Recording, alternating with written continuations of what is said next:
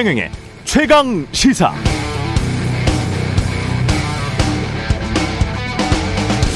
네, 가끔 그런 상상을 합니다. 만약 지금이 문재인 정부인데요. 김정숙 여사가 중학교 교생 실습밖에 안 했는데 중학교에 교사로 근무한 것처럼 경력에 적어놨어요.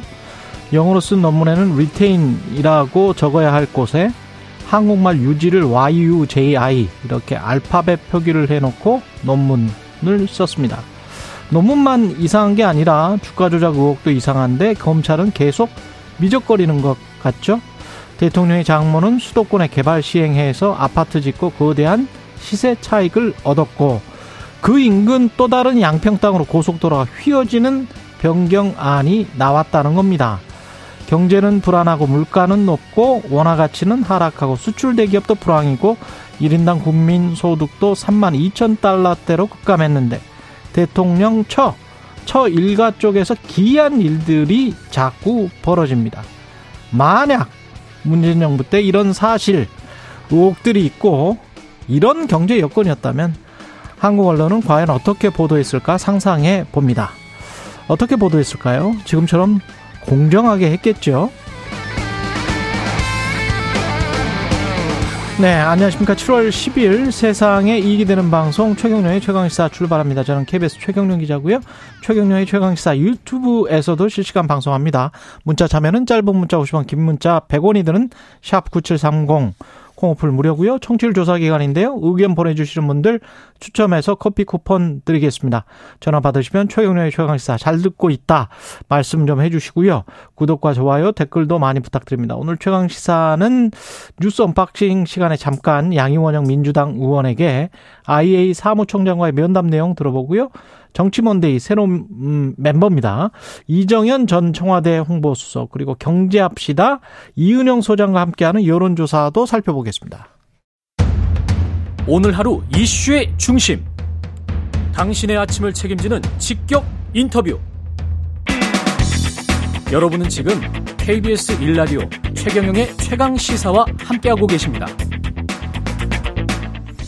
네, 광주, 대전, 세종, 경기, 충북, 충남, 전남, 경북, 강원 지역 기압골 영향으로 많은 비가 내리고 있습니다. 왔다 갔다 하더라고요. 가급적 대중교통 이용해 주시기 바라고요. 운전할 때 안전거리 확보, 저속 운행 예, 중요하죠. 위험 지역은 각 가급적 어, 가까이 접근하지 않는 게 중요할 것 같습니다. 양희원영 의원이 지금 일본에 가기 위해서 항의 방문 위해서 비행기를 타기 직전인 것 같은데요. 전화 연결돼 있습니다. 안녕하세요. 네, 안녕하세요. 예. 그 만나셨잖아요. IAEA 사무총장 그로시. 네, 네, 네. 예. 어떤 이야기들이 오갔나요?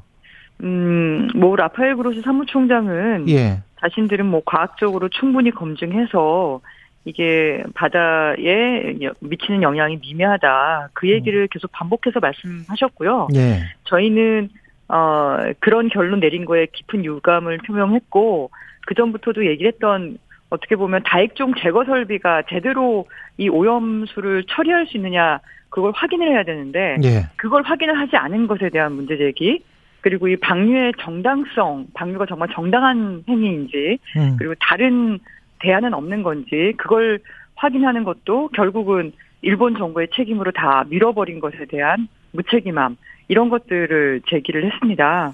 다액종 제거 설비가 안전한지 여부에 관해서 확인을 못했다고 하셨는데 확인을 어느 정도는 한 거 아닙니까? 이가 그 다액종 제거 설비가 고장이 얼마나 나고 예. 여기에 들어가는 오염수 상태에 따라서 얼마나 시간이 걸리고 그리고 그 필터는 어떻게 교체를 해야 되며 나오는 수질 물은 일정하게 일관성을 가지면서 어, 깨끗한지 이런 걸 검토를 해야 되는데 그러진 않았죠. 최종적으로 나온 어, 예. 물 K4 탱크의 일부만 어, 시료 채취 그걸 한 번만 한 거고요. 그 시료 채취한 결과도 이 최종 보고서에는 제대로 담겨 있지 않습니다. 제가 반대 입장에서 한번 질문을 드려보면 그 삼중 수소라는 게 뭐 영국 같은 하여간 원자력 발전소 쓰는 나라들에서 조금씩 조금씩 방출하고 있고 그게 그 체내에 공기 중에도 있고 그렇기 때문에 아주 미미한 양이면 별 상관이 없다 건강에 이렇게 주장하는 과학자들도 있긴 하더라고요. 근데 그걸 삼중수소만 가지고 얘기하는 거는 예. 본질을 호도하는 거로 생각해요. 예. 이것을 이 오염수는 어그 정상 원전이 아니라 예. 폐교류가 녹아내려서 다른 기자 기자재와 뭐 기본복된 상태에서 어그 지하수가 흘러나오기 때문에 흘러 들어온 거라서 거의 진흙탕이 되, 되었을 가능성 되게 높고요. 음. 그런 물을 어 알프스라는 그 어, 다액종 제거 설비로 처리를 해야 되는 거거든요. 근데 정상 원전은 그 냉각수가 해결료와 직접 닿지 않습니다. 근데 음. 삼중수소처럼 이제 그 벽을 뚫고 다니는 그런 아- 작은 원자만 이렇게 원자 등 몇 가지 발견되는 경우인데 예. 이 오염수는 플루토늄, 뭐 아메리슘, 우라늄 같이 굉장히 무겁고 어 장단감 어, 장반감기의 그런 맹독성 물질들을 포함하고 있어요. 그래서 이런 방사성 물질이 잘 제거되는지 확인하는 게 중요한 거죠. 근데 그 성능을 확인하지 않은 상태에서 깨끗하게 처리됐을 거라고 전제하에 저희가 가상현실로 상상하는 거 아니냐 이렇게까지 얘기할 정도로 그런 전제하에 깨끗한 게 걸러졌으니까 방류하면 문제 없다 이렇게 나오는 거죠. 근데 그렇게 어 깨끗하게 걸러졌다고 하는 K4 탱크 내에도 저희가 보니까 음. 이러저러하게 다른 방사성 물질 아까 말씀드렸던 플루토늄이라든가 이런 것들이 들어 있는 걸 확인할 수는 있는 거고요. 예. 다른 핵종들 같은 경우 지금 뭐 공개 안 된 다른 핵종들 그러니까 조사하지 않은 검사하지 않은 다른 핵종들이 뭐가 있다고 지금 의심하시는 거예요? 지금 세슘, 스트론튬, 뭐 세슘은 그 감마선을 내뿜고 있죠. 스트론튬도 그렇고 예. 그 근육에 영향을 미치고요. 뭐 특히 심장 쪽이나 스트론튬은 뼈에 축적되는 그런 맹독성 방사성 물질이고요. 그리고 뭐 플루토늄, 플루토라는 게 그 죽음의 신의 이름이잖아요. 음. 그 플루토늄 같은 그런 방사성 물질, 뭐 우라늄, 아메리슘 굉장히 다양한 핵종들이 포함되어 있습니다. 음. 그렇군요. 그 일본에 가서 어떻 무슨 일을 할 예정이십니까? 저희 일본의 현지에 이, 이 방사능 오염수 어 배출을 반대하는 시민사회도 있고 전문가들도 있고 지금 국회의원분들도 계셔서요. 그 다양한 연대 활동들을 지금 할 예정입니다. 예. 어, 네, 음, 뭐 집회도 있고 집회 참여도 있고 교류회도 있고 기자회견도 있고 이렇게 다양하게 준비하고 있습니다. 근데 그 멈출 수 있을 거다. 그 다른 대안을 찾을 수 있을 거다. 지금 이 상황에서도 이미 다 그 사람들은 뭐 1km까지 터널까지 그렇게 만들어 놔서 어 일본은 그냥 할 것처럼 지금 그 그런 모양인데 그게 가능하다고 보세요? 우선은 저희 어제 그로시 총장에게 예. 연기를 요청할 것을 거- 어, 요구를 했고요. 예. 그러니까 지금 충분하게 정보가 제공된 것도 아니고 관련 시설이 완벽하게 검증된 것도 아니면 이게 안전성을 확보할 때까지는 연기를 하는 게 맞다. 지금 뭐 보관할 수 있는 공간도 충분하니까요. 민주당의 요구는 일단 연기해라. 네, 네, 네, 연기하라는 게 그리고 공동의 조사를 다시 하자 이런 요구였고 아니 그 결과에 대해서 어떠한 책임도 지지 못한다고 얘기를 하면 예. 그런 보고서를 가지고 우리가 어떻게 앞으로 벌어질 일들에 대해서 책임을 묻겠습니까? 근데 그 말씀을 드렸는데 예. 아, 책임은 모두에게 있다 이렇게 얘기를 하시더라고요. 아, 그로시 총장은 책임은 모두에게 있다 그렇게 이야기를. 네, 가- 어, 네, 뭐 그쪽 IAEA는 IAEA대로 또 국회는 국회대로 책임은 다 각자에게 있는 것이다 이렇게 얘기를 하시더라고요. 아니 책임은 우리는 그 오염수 방류를 한 게 아닌데 만약에 오염수 방류를 결정하는 거는 그로시 사무총장은 일본 정부의 결정이다라는 예, 거잖아요. 예, 그러면 책임은 일본 정부에게 있는 거 아닙니까? 왜 우- 라고 거기다 거기에 써놓으셨죠. 예. 보고서에 그러니까 방류의 방류의 정당화, 그러니까 정당성이라는 건 정말 어쩔 수 없이 방류할 수밖에 없다는 음, 거를 확인하게 확인해야 되는 거거든요. 그러니까 최적화, optimization, 최적화의 대안인지 그리고 정당한 방류인지 이걸 확인을 해야 되는데 그걸 IAEA는 어, 일반 안전 지침에 그거 확인하도록 되어 있습니다. 근데 그 책임을 일본 정부에다가 넘긴 거죠. 어. 일본 정부에 넘긴 보- 보고서에는 그렇게 나와 있습니다. 그런데 저희 그거를 일본 정부에 넘기면 어떡하냐? 일본 정부는 한국, 정부는 예. 방류를 정당화하는 것을 IAEA 최종 보고서로 삼고 있지 않냐라고 저희는 말씀을 드렸더니 어 그러, 그래서 만약에 문제가 생길 경우 누가 책임진다 소리냐 이렇게 얘기를 하니까 예. 책임은 모두에게 있다 이렇게 얘기를 그 하시더라고요. 책임은 그러니까 한국이나 전 세계 인류를 말하는 거예요? 모두라는 게? 모르겠습니다. 그건 잘 모르겠다. 네, 네. 추가로 더 질의할 수 있는 상황 아니었고요. 예. 제가 지금 이제 입국을 해야 되는 상황이었어요. 예, 잠깐만요.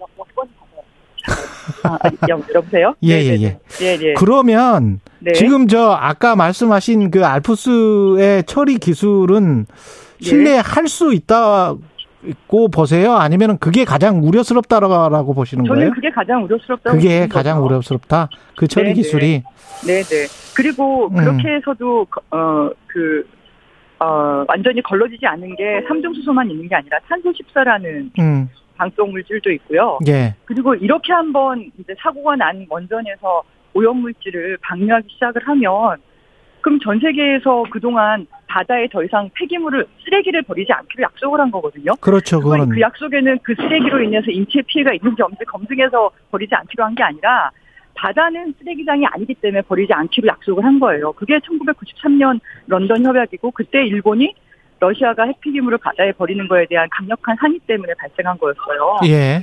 근데 이제 와서 일본이 그걸 깨고 바다에다가 핵폐기물을 버리는 걸 당연시하면 그러면은 이게 한 번으로 끝나겠습니까? 이게 그동안의 약속이 깨지는 좀 시발점이라고 보는 거죠. 마지막으로 윤석열. 대통령이 나토 정상회의에서 기시다 네. 총리를 만나면 뭘 요구해야 된다고 보십니까? 저는 이 우려를 국민들의 85%가 반대하고 있- 있고 이 크, 크게 우려하고 있다는 걸 정확하게 전달을 하고 예. 문제가 해결이 되기 전까지는 어, 방류를 연기할 것을 요청하는 게 맞다고 생각합니다. 말씀드린 것처럼 오염수를 저장할 공간은 아직 충분하게 있습니다. 예. 여기까지 듣겠습니다. 민주당 양희원영 의원이었습니다. 고맙습니다. 감사합니다. 예. 황성희 님이 민동기 김민아 님은 언제 나오시나요? 이렇게 말씀하시는데 지금 나오셨습니다. 예. 민동기 기자 김민아 평론가와 함께하는 뉴스 언박싱 시작하겠습니다. 잘 들으셨죠? 네. 예. 민주당의 입장은 그러니까 연기하자. 그리고 대통령이나 정부도 좀 연기해 달라라고 요청해 달라. 뭐 이, 게 지금 핵심인 것 그러니까 같습니다. 민주당이 어제 이제 그로시 사무총장을 만나가지고요. 예. 비공개 면담에서 세 가지를 요구를 했다고 합니다. 하나는 다른 대안을 검토를 해달라. 그리고 방류 일정을 연기를 해달라. 그리고 IAEA가 포함된 새로운 기구 구성을 요구를 했습니다. 음. 근데 그로시 총장이 첫 번째, 두 번째에 대해서는 답변을 회피했고요. 예. 세 번째, 새로운 기구 구성에 대해서는 필요성에 공감을 한다. 이렇게 답을 했다고 합니다. 아, 그리고 민주당이 어제 이 그로시 총장을 상대로 또 IAEA 보고서를 토대로 해양 방류가 일본 정부는 정당하다고 계속 주장을 하는데 정작 IAEA는 방류 정당성을 검토하지 않았지 않느냐 예. 이런 질문을 계속 했다라고 하거든요. 근데 그로시 총장은 이 질문에 대해서 대부분 답변을 또 안 했다라고 합니다. 아까 모두의 책임이라 그랬다는 거는 모두의 책임 꼭 이게 어떻게 우리 책임일 수는 없는 거 아니에요. 그쪽에서 사고가 났다가 갑자기 또 아까 양 의원 의원 인터뷰를 네. 보고 저도 책임을 느껴야 되나 뭐 이런 생각까지 드는데 아무튼 위성군 민주당 대책위원장은요. 예. 어, IAEA 보고서는 이른바 알프스의 성능 검증도 하지 않았고 오염수 방류가 장기적으로 해양 생태계에 미칠 영향도 검토하지 않았다라는 점을 끊임없이 또 지적을 했고요. 어, 다만 또 어제 또 뭐 민주당과의 면담 못지않게 주말 사이에 또 그로시 총장이 일부 언론과 인터뷰를 했거든요. 그 인터뷰 내용도 좀 논란이 되고 있습니다. 국제사회가 우려해야 하는 것은 후쿠시마가 아닌 북핵이다. 뭐 이런 얘기도 했고 오염수 안전성을 묻는 질문에는 나도 마실 수 있고 수영도 할 수 있다. 또 이렇게 답을 하기도 했습니다. 그냥 마시고 수영할 수 있으면 내륙에 갖다 놓으면 되잖아요. 그렇습니다. 아, 특히 도- 계속 반, 반복되는 이야기야. 네. 이게. 이게 무슨 진짜 예. 계속 이 쳇바퀴처럼 돌고 있는데요. 그러니까요. 동아일보 인터뷰에서는 그로시 총장이 오염수를 water, 그러니까 물이라고 표현을 또 하기도 했고요. 예. 오염수를 완- 안전하게 처리해서 방류를 한다면 수산물 오염도 없다는 의견까지 또 밝혔습니다. 그러니까는 뭐 우리가 이 라파엘 그로시 사무총장을 막 뭐 혼내거나 꾸짖을 필요는 없는데 음. 어쨌든 간에 설명하러 온 사람이니까 설명을 잘 듣고 거기에 대해서 의문 나는 것을 반론을 제기하고 책임을 뭐 이렇게 물어볼 촉구하고 기회가 있었어야 되는데. 그렇죠. 뭐 네. 그렇게 하는 게 전 좋다고 생각했는데 기자회견도 안 해줬고. 그렇죠. 전반적으로 지금 보면은 물론 이제 뭐 물어보는 쪽에서 왜 이렇게 뭐 꾸짖었냐 뭐 이런 언론 보도도 있지만 음. 이 라파엘 그로시 사무총장이 그런 어떤 과학적인 의문 거기에 대해서 답변할 어떤 준비라든가 이런 것들이 충분치 않았던 거 아니냐라는 좀 의심이 들어요. 그러니까 지금 말씀하신 민주당하고의 어떤 그 어, 면담도 그렇고 그다음에 국내 언론과의 인터뷰도 쭉 보면 쭉 보면은 그동안 이제 이 정치권에서 했던 얘기들의 어떤 재탕이거나 뭐 그런 수준을 IAEA의 최종 책임자가 다시 한번 이제 확인해 준 것 정도의 그런 느낌이거든요. 그러니까 정확하게 IAEA가 어떤 근거를 통해서 어떤 이제 어떤 내용을 가지고 이 보고서에 이런 대목을 이렇게 썼는지 등에 대해서 좀 자세하게 설명할 수 있는 과학적인 지식을 갖춘 전문가가 같이 설명해 줬으면 훨씬 좋았을 거다 이런 생각이 들고 그리고 논란이 될 수 있는 그런 대목의 얘기들도 이제 많이 해서 그게 이제 좀 어, 우려가 되는 데다가 막 앞뒤가 좀 안 맞는 얘기도 막 합니다. 네. 뭐. 예를 들면은 오염수 방류 결정한 거는 일본 정부가 결정한 것이지 그리고 그건 정치적 결정인 것이지 음. 우리는 그 결정에 대해서 안전한지 여부만 검토한 것이다. 어느 언론 인터뷰에서는 이렇게 얘기를 했어요. 예. 근데 또 어느 언론 인터뷰에서는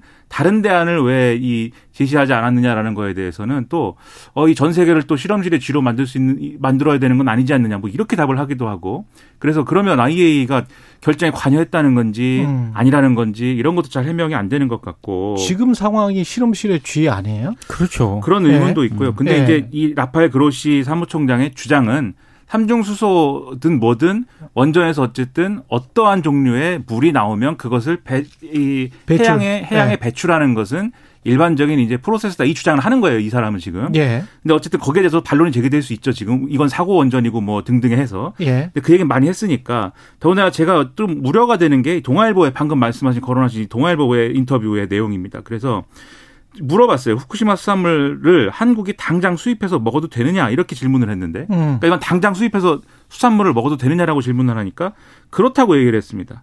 그리고 아, 어, 수산물 먹어도 된다? 그렇습니다. 그리고 어. 후쿠시마 해역 수산물에 대한 IAEA의 점검이 실질적이고 포괄적으로 진행이 되었다. 이렇게 얘기를 했거든요. 그러면 이러한 논리라면 IAEA한테 만약에 뭐 IAEA의 권한은 아닙니다만 IAEA한테 만약에 후쿠시마 수산물 한국이 수입을 할까요라고 물어보면은 일본 정부나 이런 쪽에서 그러네요. 수입을 해야 되지 않을까요라고 물어보면은 또 그렇다라고 할 수도 있는 거여서 이런 그러네. 것들이 이제 우려가 되는 그런 행보인 것이고 결과적으로는 이번 행보를 통해서 어떤 우려라든가 자기가 장담했던 라파엘 그로시 사무총장이 장담했던 이 우려를 제기하는 사람들과 소통하고 설명하고 또 불안감을 잠재워야 되게 되는 게 나의 임무다라고 얘기했던 그런 임무를 이번에 완수하지 못한 것이 상당히 아쉽다라는 생각입니다. 근데 보고서에는 분명히 IAEA는 책임지지 않는다라고 했거든요. 네. 책임지지 않는다라고 하면서 일본 편에 서서 말은 또 계속 전 세계를 돌아다니면서 하고 있으면 뭘 책임을 그리고 도쿄 신문에 그리고 이제 책임은 모두가 져야 된다라고 하면 뭐, 뭐 어떻게 근데 하자는 그 거예요? 부분에 대해서 예. 그 문, 이 문건에 나오는 보고서에 나오는 이제 그 예. 책임 관련된 언급에 대해서는 그걸 이제 보완적으로 설명드리면 예. 라파엘 그로시 사무총장은 대개의 이제 국제기구에 그렇게 쓴다. 우리도 모든 보고서에 그렇게 쓴다. 이렇게 설명하긴 음. 했습니다. 근데 중요한 거는 이제 그 문구가 있냐 없냐의 차원이라기보다는 이 전반적인 보고서의 내용이 정말로 실제적이고 실효적이고 그다음에 심도 있게 돼 있는 누구나 납득할 수 있는 내용이었다면 그 문구에 관한 논란은 없었겠죠. 그리고 또 사실 IAEA가 자기들 입장에서는 이 꼭 일본과 보조를 맞췄다 이런 거라기보다는 이런 차원에서 보실 필요가 있는 게 IAEA한테 굳이 일본이 물어봐가지고 음. 원전에 예를 들면 이러한 저러한 이, 이 사업에 대해서 사고 원전에서 오염수를 배출하는 것을 당신들의 기준에 맞추겠어라고 했다라고 IAEA는 그 점을 이제 강조하고 싶은 거예요. 그러니까 우리가 일본이 먼저 제안한 거다. 그렇죠. 그러니까 아. 우리가 그 정도의 권한이 있는 국제기구이다. 왜냐하면 음. IAEA 말을 안 듣는 그런 일들도 많지 않습니까? 예. 그러니까 사실 그런 점에서 지금 이해관계가 맞는 측면도 있다라는 거를 같이 볼 필요가 있다는 거죠. 근데 도쿄 신문 같은 경우에는요. 예. 지금 뭐 왜 IAEA의 결과 조사 보- 발표 보고서를 못 믿느냐. 이게 지금 국내 일부 언론들도 좀 제기를 하고 있는 문제지 않습니까? 그렇죠. 근데 도쿄 신문 같은 경우에는 IAEA의 중립성에 대해서 의문을 표하는 그런 보도가 지난 8일 나왔습니다. 그러니까 일본이 오래전부터 이 IAEA의 거액의 분담금과 여러 가지 이제 좀 어, 기여금을 내고 있다라는 점을 지적을 하면서 어, 자금을 제공하는 일본에 대한 평가 과정에서 배려가 적용할 우려가 있다 이렇게 보도를 했고요. 분담금은 일본이 뭐 지금 미국, 중국 다음으로 세 번째로 많이 내고 있다. 2021년 기준으로 예. 이게 나와 있는데 도쿄신문 보도에 따르면 분담금과는 별도로 기여금도 일본 정부가 상당액을 내고 있다라고 합니다. 그렇겠죠. 그러니까 예. 지금 뭐 예산을 따져 보니까 기여금은 일본 외무성뿐만 아니고요. 일본 원자력 규제위원회 사무국인 원자력 규제청도 내고 있고 음. 여기에 문보과학성, 경제산업성, 환경성도 지금 이 기여금을 내고 있다라고 하거든요. 예. 그러니까 상당 부분 내고 있기 때문에 이런 음. 부분들이 이번 최종 보고서 발표에 상당 부분 작용했을 가능성이 있다라는 그 의혹을 일본 제기하고 도쿄 신문에 지금 국내 언론이 아니고요. 일본 도쿄 신문이 보도한 내용입니다. 음. 도쿄 신문의 주장은 분담금하고 별도의 돈을 내는 게 있다라는 거예요. 왜냐하면 지금까지 얘기를 할때 그렇죠. 이 IAEA가 일본의 편향적이냐 등등을 얘기할 때 분담금 비율이나 이런 걸 분담금만 이야기했어. 이런 걸 네. 언급했더니 예를 들면은 뭐 중국도 많이 낸다, 더 그렇죠. 많이 낸다 이런 네. 반론들이 있었잖아요. 근데 도쿄 신문은 그게 아니다. 기여금이라는 별도의 돈이 있다. 이 주장을 하는 것이고 그리고 이런 주장을 또 비슷하게 합니다. 예를 들면 IAEA가 어쨌든 만약에 이 후쿠시마 이 원전의 삼중수 해양 방류를 문제라고 할 경우에는 음. 아까 말씀드렸듯이 다른 나라 원전에서도 삼중수가 포함된 물을 방류하기 때문에 이게 문제라고 하면 다른 나라 원전도 곤란해지는데 그렇지. IA 그러면 IAEA도 곤란해져요. 그렇죠. 네. IAEA가 그 할 수 없는 내용 아니냐. 그렇죠. 그런 점에 있어서도 우려가 된다라는 표현을 하고 있고요. 그리고 네. 이제 이런 얘기 많이 해요. 이제 이런저런 의, 의, 의구심, 우려를 막 얘기를 하면 음. 보통 이제 반대하는 분들이 이런 얘기 막 하시지 않습니까? 음. 일본은 바보냐? 왜 가만히 있느냐? 또는 네. 미국이나 캐나다는 왜 조용하냐? 그렇죠. 그렇지 않다 사실. 내부에 반대하는 사람들의 목소리가 없는 게 아니다. 음. 이 점을 또 보여주는 그런 보도라는 거죠. 아니면 자, 이 말만 하고 예. 전 세계 민주주의를 위해서 유엔 총회에서 투표로 열어서 그냥 한 200개국이 투표해.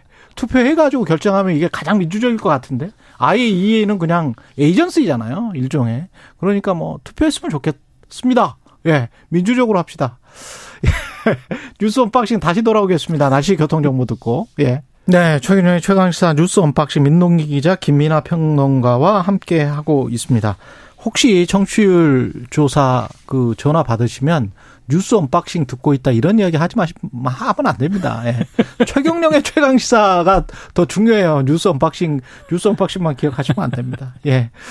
주말에도 양평 고속도로 종점 논란이 계속됐습니다. 전진선 양평 군수 국민의힘 소속인데요. 예. 민주당사 앞에서 기자회견을 열었습니다. 민주당이 김건희 여사 일가 소유 토지를 문제 삼으면서 어, 지금 이 사업 자체가 중단이 되는 대- 중단이 되게 됐다 이렇게 주장을 했고요. 그리고 지금 국민의힘 같은 경우에는 야당이 가짜 뉴스를 유포해서 사업 진행에 차질이 생겼다 이런 여론전을 펼치고 있는 그런 상황입니다. 민주당은 좀 반박을 하고 있습니다. 원래 노선 변경은 야당 요구라는 정부 여당 주장에 대해서 민주당 출신 군수와 지역위원장은 원안에서 IC를 추가 개설할 방안을 찾아달라고 국토부에 요청한 것이다 이렇게 반박을 했고요. 김건희 로드가 들통이 나니까 양평 군민을 인질 삼아서 야당을 겁박하고 있다 이렇게 규탄을 하기도 했는데 오늘 또 일부 언론을 보도를 보면은요. 그 양평군이 주말 동안 예비 타당성 조사를 통과한 원안보다 종점을 변경된 노선이 경제성 측면에서 낮다. 이런 자료를 또 주민들에게 배포를 했다고 합니다. 그러니까 기존의 입장을 양평군이 완전히 뒤집었다는 건데요. 이건 한겨레가 보도를 한 건데 예. 양평군이 지난 7일 이장 협의회를 열었는데 아홉 장 분량의 자료를 배포했거든요. 근데 이 아홉 장 잔량의 자료에는 어떤 내용이 있느냐?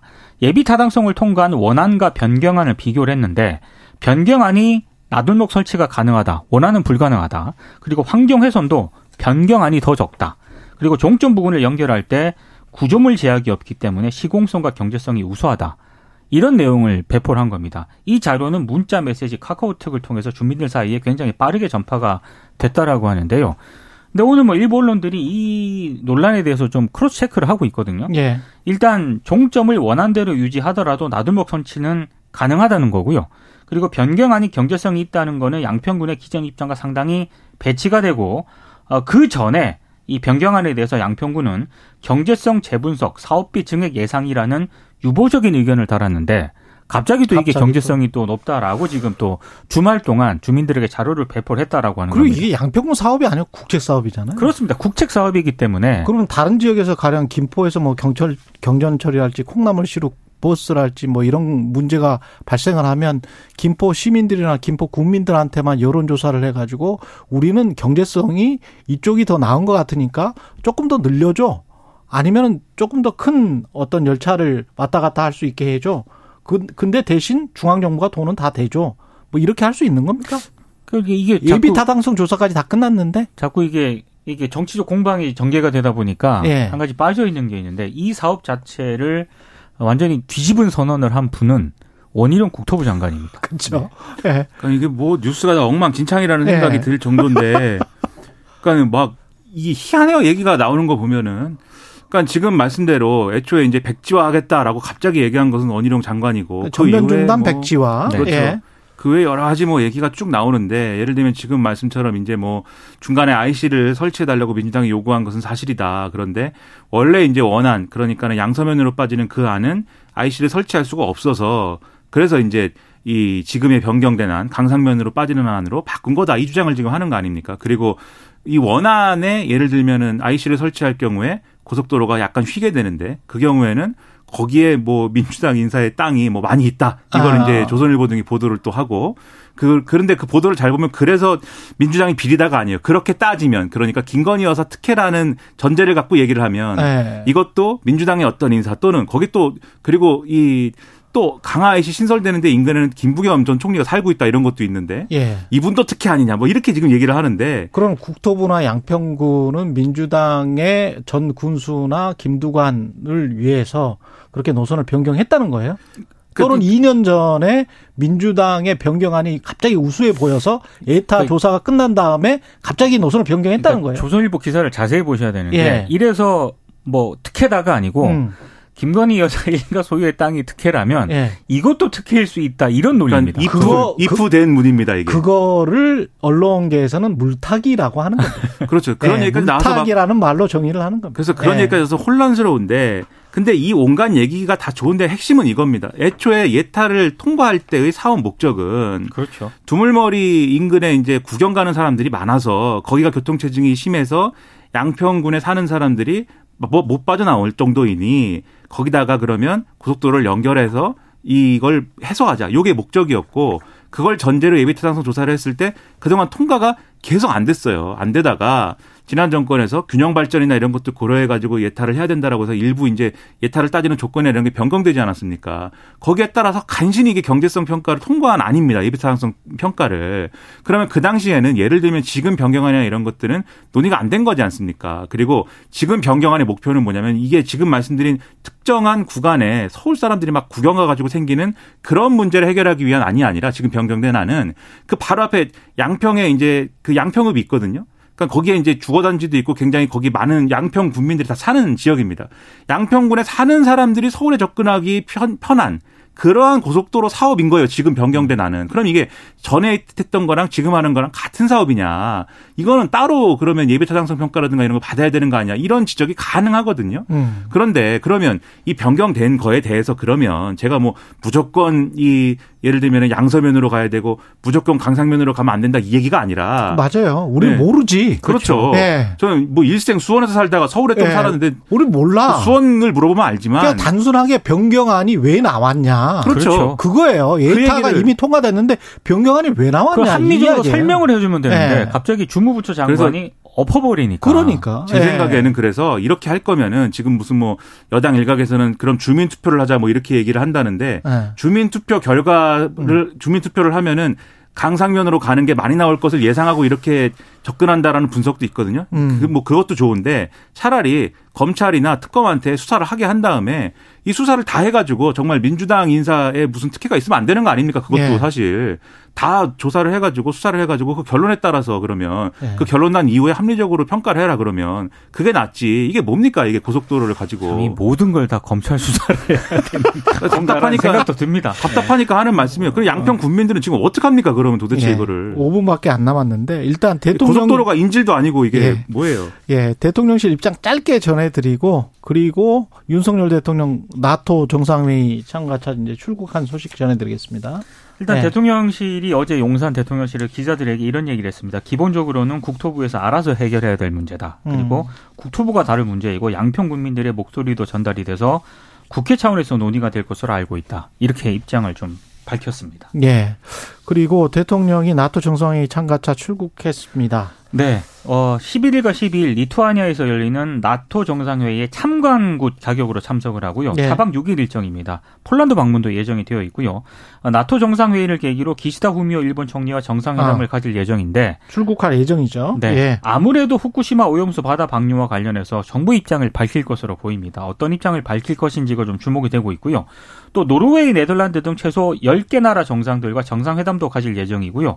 미국 상원의원 대표단과도 접견을 합니다. 그리고 아시아 태평양 파트너국인 일본, 오스트레일리아, 뉴질랜드 정상들과도 회담을 가질 예정인데 한미 정상회담 회담하고요. 예. 한미일 3자 정상회의는 열리지 않을 것으로 일단 예상이 되고 있습니다. 이 외에도요.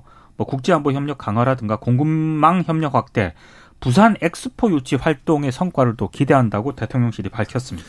그러니까 여기서 이제 당연히 이제 기시다 훈묘 일본 총리를 만나서는 만나겠죠. 네, 좀 우리 국민의 안전과 생명을 이제 핵심으로 하는 그러한 메시지를 내놓기를 기대를 하고 있고요. 그 다음에 여기 나토 정상회의이기 때문에 아무래도 우크라이나 얘기할 겁니다. 지금 미국이 이제 무기 지원을 추가로 한다고 하면서 집속탄을 같이 준다고 그래서 이것도 논란이고 한데 그렇죠. 집속탄을 주는 이유 중에 하나가 지금 포탄이 모자라서거든요. 네. 155mm 포탄이 추가 생산되기 전에 음. 써야 되기 때문에 집속탄이 효과적이니까 그거 주겠다라는 건데 아. 그럼 역으로 얘기하면 이게 또 우리한테 또 압박이나 이런 게 올 수도 있어요. 그렇죠. 거기에 대해서 현명하게 대처하는 것도 상당히 필요하기 때문에 그리고 이런 논의가 있을 때 또 그 논의에 대해서 또 투명하게 국민들에게 알려주는 게 중요하다고 생각합니다. 그래서 어떤 얘기를 하든 어떤 논의를 하든 그것을 투명하게 차후에 언론을 통해서 알려주는 것도 어, 좀 중요시 했으면 좋겠다 이런 생각입니다. 그 바이든 대통령이 저런 말을 한 것, 그러니까 종전을 하면 지금 당장 나토 가입은 어렵고 종전을 하면 그러면 나토나 유럽연합에 가입할 수 있다. 그리고 있다, 젤렌스키도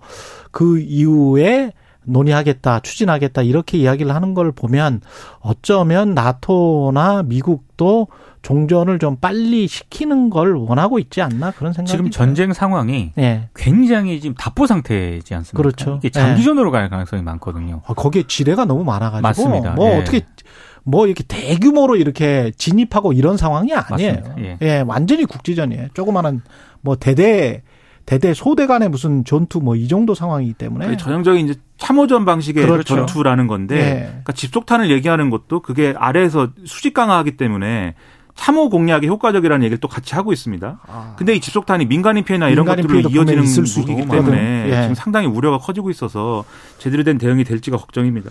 그리고 잠깐 뭐 1분 반 정도 남았는데 미중 디커플링은 재앙이다. 이거는 뭐 제네 언론이 계속 주장했던 거고 방문 방중 일정이 마무리됐습니다. 네, 일단 대화 채널 복원 필요성에는 공감을 하긴? 했는데요. 네. 예. 근데 다만 양국의 핵심 갈등이 있지 않습니까? 미국의 첨단 기술 수출 통제라든가 예. 중국의 광물 수출 제한 조치 등에 대해서는 접점을 못 찾았습니다. 서로 힘겨루고 하는 것 같습니다, 지금. 그렇습니다. 예. 다만 그래서 일단 최악의 상황은 막자. 아, 뭐 이런 파국은 피하자. 네. 예. 뭐 이런 차원의 어떤 그런 회담 서로. 견뎌보니까 만만치 않네. 네. 뭐 이런 생각을 하고 있는 네. 것 같습니다. 용어는 상당히 유연해진 건 맞는 것 같아요. 둘 다 그래요. 네, 그렇죠. 심지어는 이제 네. decoupling이 아니고 그 de-risking도 안 씁니다. 지금 제네. diversify라고 했습니다. 그렇습니다. 다변화다. diversify는 뭐 우리가 중국으로부터 좀 다변화시켜서 동남아로 많이 가겠다. 이게 다변화예요. 그렇죠. 예. 다만 첨단 기술 반도체 이 부분은 합의가 어려운 것 같아서 음. 이게 그럼 어디 어디로 어떻게 관리되느냐가 우리 입장은 상당히 중요한데 주시해 볼 필요가 있겠죠. 예. 사칠 이사님 아침 출근길 수인분당선 안에서 김민아, 민동기 뉴스 언박싱 시청하고 있습니다. 최경영의 최강 시사라니까요. 뉴스 언박싱은 저의 빛. 예. 예, 흐트러진 생각들을 가지런히 해주는 저의 빛입니다. 이렇게 말씀하셨고요. 맹종현님, 수신료 25만 원도 아깝지 않습니다. 과찬이십니다. 예, 뉴스 언박싱 민동기 기자, 김미나 평론가였습니다. 고맙습니다. 고맙습니다.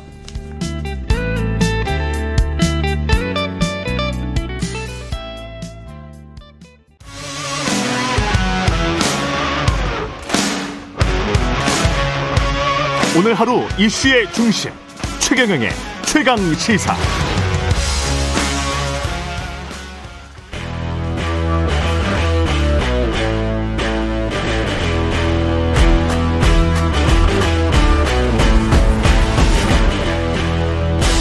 네, 한 주의 시작 여의도 정치를 깊이 있고 날카롭게 들여다보는 시간 정치 먼데이. 예, 오늘부터 새롭게 합류한 분입니다. 이정현 전 청와대 홍보수석 나와 계십니다. 안녕하세요. 네, 안녕하십니까. 예. 정치 먼데이의 새로운 멤버 환영하고요. 앞으로 시원시원한 전국 현안 해설 기대하겠습니다. 예. 워- 워낙 시원하지 못해서. 예, 예. 웃음으로 화답해 주셨습니다. 수석님이 지금 부원, 부위원장 맡고 계신 게 지방 시대위원회. 오늘 출범식을 합니다. 오늘 출범식 예, 하죠? 오늘 3시에 출범식을 하고요. 예. 어, 지난 금요일 날 임명장을 받았습니다. 위촉장이죠. 위촉장. 예. 예. 지방 균형 발전 정책이 좀 다른 역대 정부들하고 좀 다릅니까? 저는 완전히 다르다고. 완전히 다르다. 예, 왜냐하면 예. 지방 그 균형 발전이 됐든 지방 분권이 됐든 음. 과거 정권 모두는 사실상 중앙 주도의 지방 정책이었습니다. 중앙 주도의 지방 정책. 그렇죠. 예. 예.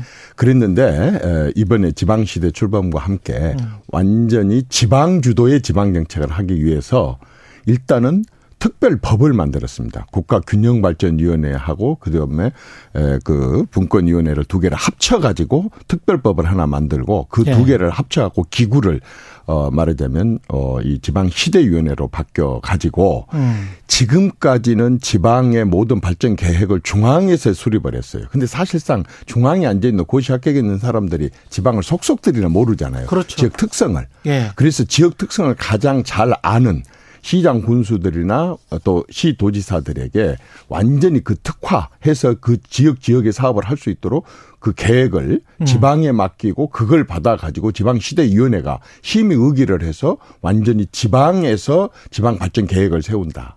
그 다음에 중앙 음. 중앙에서 지방과 관련된 정책 이런 것들에 대해서도 지방 시대가 이제는 총괄을 하고 조정을 하고 점검을 하고 지원을 하고 그것뿐만 아니고 이제 과거에는 그 대통령 공약, 지방에 대한 공약은 중앙 부처마다 다 했잖아요. 예. 이걸 지방시대위원회에서 다 주관합니다. 한마디로 말해서 음. 지방 정책도 그다음에 예산에 대한 의견도 음. 그다음에 조직도 마찬가지로 전에는 그냥 시도지사들, 시장군수, 구청장 협의회 회장들만 여기에 참여를 해서 의견을 제시했거든요. 이제는 지방 어 그러니까 기초의회 의- 의장단 협의회 회장 그다음에 도의회, 광역의회 의장단 회장까지 다 참여를 시키고 거의 모든 것들은 지방의 의견을 들어서 음.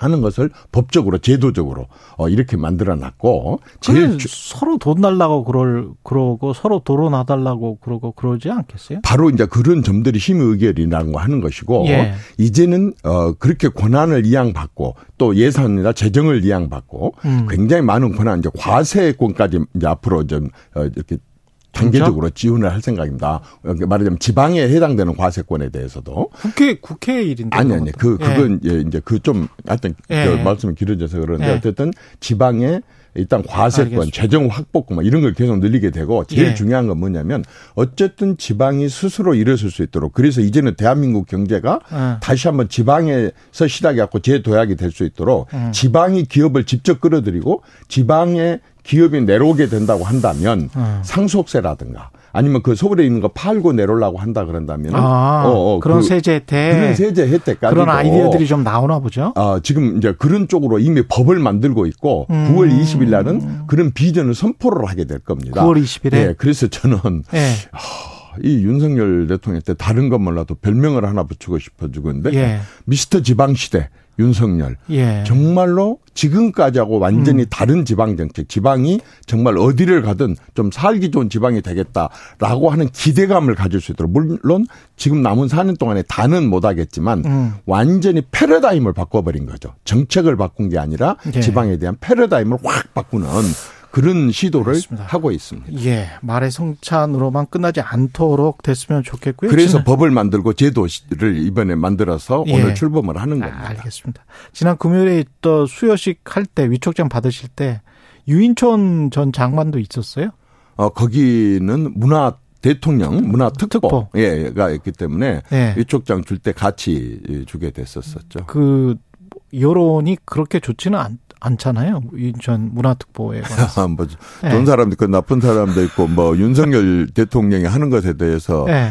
뭐 발톱꿈치가 뭐 계란같이 이뻐도 그냥 계란같이 생겼다고 흉을 보는 또 야당이 있는가 하면 아니 모든 장관들에 관해서 그렇게 이야기하지 않았어요. 근데 유인촌 장관 전 장관 같은 경우는 뭐 찍지 마 뭐 이런 것으로도 유명하고 어떤 누구든지 다 흠은 있을 수 있는데요. 예. 일단 맡았으니까 잘 예. 하도록 한번 기대를 해봐야죠. 그냥 음. 봐보자. 예. 근데 사실 유인촌 특보뿐만이 아니고 그 김용호 교수도 그렇고 통일부 장관 후보자가 그런 생각을 가질 가지는 게 적당한가 뭐 이런 또는 인재풀이 너무 한쪽 방향으로 쏠리는 것 아닌가. 근데 어떤 방향으로요? 그 방향이 김용호 교수 방향이면 상당히 좀 그 우리들이 생각했던 일반 국민들이 생각했던 윤석열 정부의 모습보다는 더 오른쪽 이 아닌가 거기에 관한 우려감을 표시하는 분들도 있는 것 같습니다. 어 그런데 예. 어, 문재인 대통령님 시절에도 예. 그러니까 학자로 있을 때나 그런 장관 자리에 갈 걸 생각하지 않았을 때 많은 예. 발표에 있어서 예. 좀 과도한 그런 것들이 있었거든요. 예. 그런데도 그분들이 장관이 되고 어떤 자리에 들어왔을 때 음. 그분의 신념대로 된다면 그분이 대통령이게요. 사실 대통령을 포함한 음. 많은 견제기구가 있기 때문에 설령 자기 개인 생각이 다소 그런 점이 과가 있었다 손치더라도 예. 그런 말을 했다 손 치더라도 그렇게 국정이라고 하는 게 장관의 생각대로 또는 무슨 참모의 안 생각대로 된다? 그렇게 굴러가는 예. 그런 시스템은 아니죠 대한민국이. 예. 그리고 아까 뭐 지방시대 말씀을 하셨습니다마는 지금은 뭐 양평시대인 것 같습니다. 양평 주민들이 이제 양평 고속도로 관련해서 여러 가지 지금 이야기가 나오는데 가장 그 컸던 거는 원희룡 국토부 장관이 사업 전면 중단 선언하고 백지화를 선언을 해버렸잖아요. 그 이후에 이제 더 논란이 커졌는데 어떻게 보세요? 이 김건희 여사 일가 특혜 때문에 뭐 특혜 때문에 그런 것이 아니냐라고 지금 야권은 주장하고 있습니다. 변경안에 관해서. 우리가 야당이어도 또 예. 우리뿐만 아니고 어떤 누가 야당이어도 당연히 어떤 의혹이나 의심갈 만하거나 뭐 이런 게 있게 된다면 문제 제기를 하는 건 기본적으로 저는 뭐 그건 다 당- 당연히 야당의 역할이기 때문에 예. 민주당 입장에서는 할 수 있는 일이라 아, 음. 이렇게 봅니다. 아, 그런데 우리가 하나 주목해야 될 게 있다고 생각을 합니다. 예. 지금은요 국가 시스템이나 국민의 수준이요 음. 그렇게 뭐 대통령 일가하고 관련된 거기에 혜택을 주기 위해서 고속도로의 노선을 변경을 한다. 음. 이런 시대는 아니라고 봅니다. 솔직히 말해서 인천공항에 예. 천만 원이 든 가방을 놓고 화장실을 갔다고 생각해요. 예. 이 가방 누가 함부로 가져갈 수 있을 것 같습니까? 예. 첫째는 CCTV라는 시스템이 있기 때문에 함부로 못 가져갑니다. 음. 그리고 많은 눈이 있기 때문에 누가 들고 튀지를 못합니다. 마찬가지로 이런 노선 고속도로 노선 변경 하나 하려고 한다 그런다면 적어도 KDI의 수많은 박사들이 이것에 참여를 해야 되고 설계사들이 또 무지하게 참여를 해야 되고 양평 거기 땅 가지고 있는 모든 사람들이 다 지켜볼 것이고 양평 군하고도 협의가 되고 군 의회하고도 협의가 돼야 하고 그러면 이 사람들이 참 한 통 속이라고 볼 수는 없잖아요. 그 많은 사람들 어떻게 다루겠습니까? 아니, 그 그러니까 언제 어떻게 그 사람들이 뭐 폭로를 한다든지 예. 이 사실을 밝힐지 모르고 또 정권이 끝난 무섭다고 그런다고 끝난 뒤에도 아 그렇게 많은 사람들 감옥에 넣은 거 봤지 않습니까? 아니 전부 그러니까 그걸. 밝히라는 거 아니에요? 그러니까 예타가 다 끝난 고속도로 안인데 그 일안을 뒤집고 변경안이 나온 그 과정이 어떤 합리적인 이유가 있었는지 그것만 밝히면 될 텐데 그걸 밝히지를 제대로 밝히지를 못하고 그냥 전면 중단, 백지화 민주당이 이런 문제 제기를 했으니 민주당이 사과하면 다시 한번 생각해 볼게. 이게 지금 국토부의 입장인 것 같은데. 그 지금 말씀하신 그대로가 다 사실입니다. 예. 예. 아, 그런데 거기에 말씀하지 않은 내용들이 많이 들어 있어요. 어떤 내용이 들어 있어요? 무슨 내용이냐면 예. 예. 를 들어서 예타잖아요. 예. 그럼 일반 국민들이 예타가 뭔지 예비 타당성 일반 조사. 사람들 잘 모른단 말입니다. 예. 타당성 조사인데 예비적으로 한번 해본 겁니다. 예. 이 고속도로를 건설할 것인가 말 것인가부터 우선 아주 상세한 걸 놔두고 예. 예. 비 타당성 조사를 해서 여러 가지를 해갖고 아 이게 필요하다 할 때 예비 타당성 조사를 합니다. 예. 그때는 약간 잠재적인 겁니다. 완전 확정이 아니고. 그리고 그게 이제 되고 나서 국회 뭐 예타가 이제 통과가 되고 그렇죠. 많은 KDI들은 연구 기관이 통과가 되고 나면 음. 그 다음부터는 뭐냐면 타당성 조사랍니다. 예비 타당성 조사가 아니라 이번에는 진짜 타당성 조사를. 그러면 정말 이게 교통량에 영향을 미칠 수 있는 건지 아닌지 그렇지. 어떻게 하는 것이 더 도움을 줄 수 있는 것인데 어. 몇 가지 안이 있지 한 가지 두 가지 세 가지 안을 2018년도에 이미 저기 뭡니까 아, 민주당 정권 시절에도 예. 이 부분이 제기가 됐었었고 세 가지 안이 예. 그리고 그 양평 이제 군수를 포함한 그쪽의 국민들도 이쪽이 훨씬 더 낫겠다. 비용 한 140억 정도 더 들어가지만 하루에 6천 대의 차가 더 다닐 수 있는 적재 해소를 할 수 있기 때문에 이런 식으로 한다고 한다면 이게 훨씬 더 효과적이겠다라는 판단들을 다 해 가지고 지금 예를 들어서 아까 말씀하신 것도 다 맞지만 또 이런 부분들이 많이 아니 되고 처음부터 있어요. 그 말씀도 저는 합리적이라고 봐요. 그러면 처음부터 그냥 고속도로를 좀 내륙적으로 좀 더 쑥 넣는 게 합리적이다. 그래서 타당성 조사에서 이렇게 나왔기 때문에 우리는 이렇게 결정했다. 뭐 전혀 그 대통령 처가 땅과는 관련 없다. 그, 그것과 관련해서 양평군과 국토부가 서로 나눈 어떤 대화나 뭐 이런 것들은 전혀 없다. 우리는 떳떳하다. 음. 그대로 하겠다. 이렇게 말하면 되는 거 아닙니까?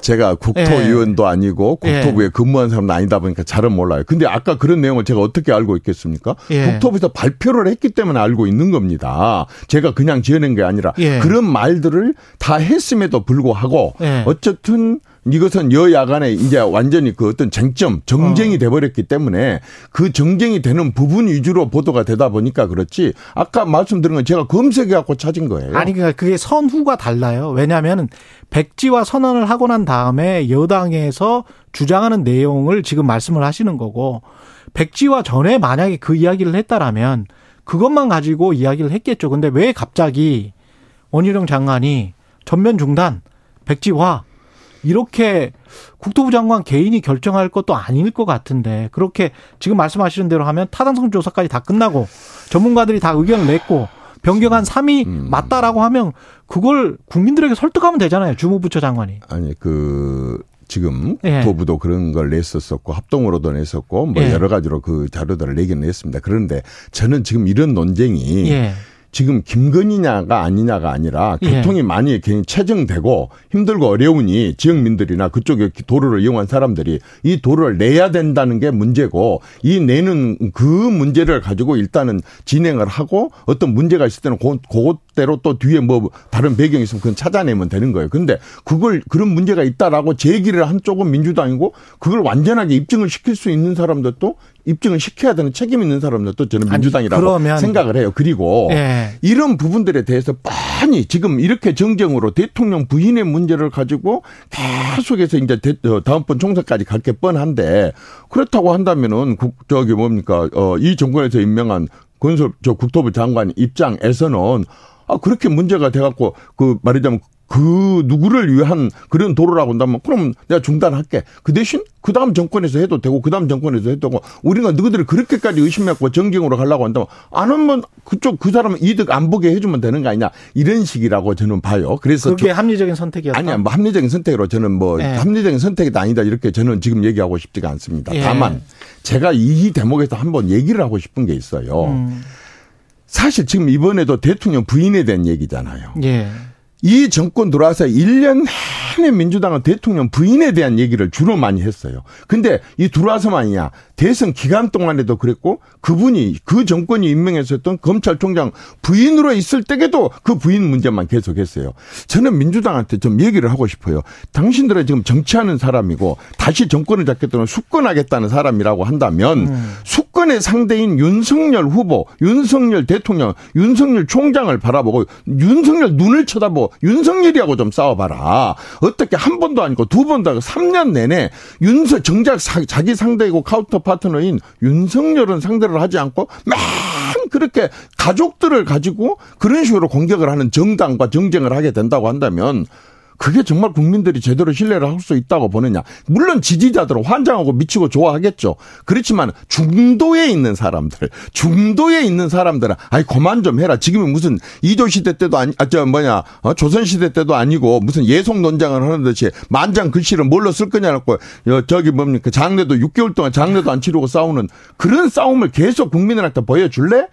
좀 윤석열 눈을 쳐다보고 윤석열하고 한번 싸워봐라. 이런 얘기하는 사람들 많습니다. 제 언론인으로서 제가 이게 좀 합리적으로 되려면 자 고속도로는 국책 사업입니다.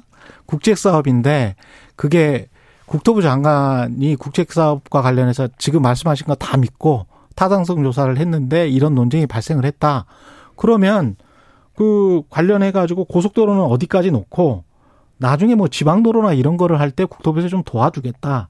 이런 식으로 하면서 양평군이 발전할 수 있도록 그리고 서울 왔다 갔다 하는 수도권 사람들도 편리하게 양평에 갈 수 있도록 그렇게 하는 그런 어떤 정책을 가지고 이야기를 할 것 같아요. 고속도로와 지방도로의 어떤 결합 같은 거. 근데 양서면, 강상면, 고속도로 어디까지 그냥 예? 이것만 핵심 쟁점이 되는 이유는 결국은 김건희 여사 땅이 거기에 있기 때문이 아닌가. 만약에 김건희 여사 땅이 거기에 없- 없이 그냥 양서면에 고속도로 그냥 놓고 나머지는 국도나 뭐 지방도로나 어 편리한 어떤 농로를 잘 만들어 주겠다든가 뭐 이런 식으로 문제를 충분히 해결할 수 있을 것 같은데 그런 합리적인 선택이나 대안 같은 거는 제시하지 않고 전면 중단, 백지화 이렇게 감정적으로 나오는 거는 이게 좀 이상하지 않아요? 저 기자님이나 제가 예. 솔직히 이 문제에 대해서 전문가들이 아니지 않습니까? 예. 한쪽의 얘기, 한쪽의 얘기만 듣고 하는 얘기고, 예. 아니 그런 식으로 얘기한다 그런다면은 그 저 민주당 출신의 군수 땅이 또 먼저 그러면 본안 거기에 그렇게 많이 있다면서요. 뭐 만 제곱 평방미터가 넘는 어마어마한 음. 땅들이 그쪽 일가 땅들이 있다면서요. 예. 그러면 그 군수 땅 지켜주려고 그쪽으로 그렇게 고집하냐 이렇게 얘기를 하면 뭐라고 하겠어요. 그러니까 이 문제는 만약에 정 문제가 된다고 한다면 뭐또 어, 다른 방법으로 또 해소를 하게 해 나가는 거고 저는 좀 좀, 좀, 어, 민주당이 들으면 화날 소리겠지만은 음. 사실 이 문제를 갖고 서로 이제 고무줄을 갖고 팽팽하게 최 기자님하고 댕기고 있어요. 예. 그러다 내가 툭 놔버렸어요. 예. 굉장히 뒤로 벌렁 자빠지면서 예. 말하자면은 이 다치는 예. 좀 하여튼 어 양쪽 다 이 문제를 접근하는 방법들이 이야기하지 말자. 예? 관련해서 이제 이야기하지 이야기하지 말고 합리적인 대안을 다시 찾아보자. 어쨌든 다시 찾아보도록 해야죠. 왜냐하면 예. 주민들이 문제니까 이게 지금 정당의 문제가 아니라 그렇죠. 그걸 이용하는 주민들의 문제니까 국민을 예. 조금이라도 생각해가지고 양쪽 다 한 발씩 좀 물러서라. 저는 그렇게 얘기를 하고 싶습니다. 오염수 관련해서는 지금 저 그 나토 정상이 그 참관으로 참석하시는데 기시다 총리를 만날 것 같습니다. 무슨 말을 해야 된다고 보십니까? 어쨌든 뭐 대한민국 예. 대통령이니까 예. 이런저런 우려와 염려가 제기되고 있는 만큼 대한민국 음. 국민의 생명 그리고 안전 이 부분에 대해서 투명하고 또 계속해서 검증할 수 있는 그런 시스템을 만들고 해 가지고 이런 국민들의 우려나 염려 저 주변 국가들이 그런 걸 느끼지 않도록 뭐 그런 얘기를 하지 않겠어요. 국민의 생명과 안전 이 문제에 대해서 아마 어, 우리 대통령 입장에서는 그렇게 얘기를 할 겁니다. 그러나 이 문제는 대통령이 정무적이고 정치적으로 해결할 문제가 아니고 음. 과학자들이 정말로 안전에 이상이 없느냐, 음. 정말로 국민들의 생명 에 문제가 없는 거냐라고 하는 것을 과학자들이 입증을 해야 된다고 저는 어 이렇게 생각을 합니다. 예. 근데 과학자들이 만약에 의견이 갈린다면 어떡하죠? 어, 그래서 저는 그 과학자, 갈리는 과학자들이 예. 나오라 이겁니다. 나와서 지금 우리처럼 예. 이렇게 토론을 하라 이겁니다. 근데 그 반대되는 그런 과학자들은 잘 안 나오고 예. IAEA 국제 기구인데 여기는 완전히 정쟁 기구나 정당 기구가 아니지 않습니까? 어느 정당이 만들어 놓은 것도 어느 진영이 만들어 놓았던 그런 기구도 아니고 예. 여든 야든 집권할 때마다 상대를 해야 되는 음. 어그 기구인데 이 총장이 직접 한국에 일본에 와 가지고 음. 문제가 없다는 걸 얘기를 했는데 예. 이것은 또한 아까 그 양평 그 문제하고 똑같습니다.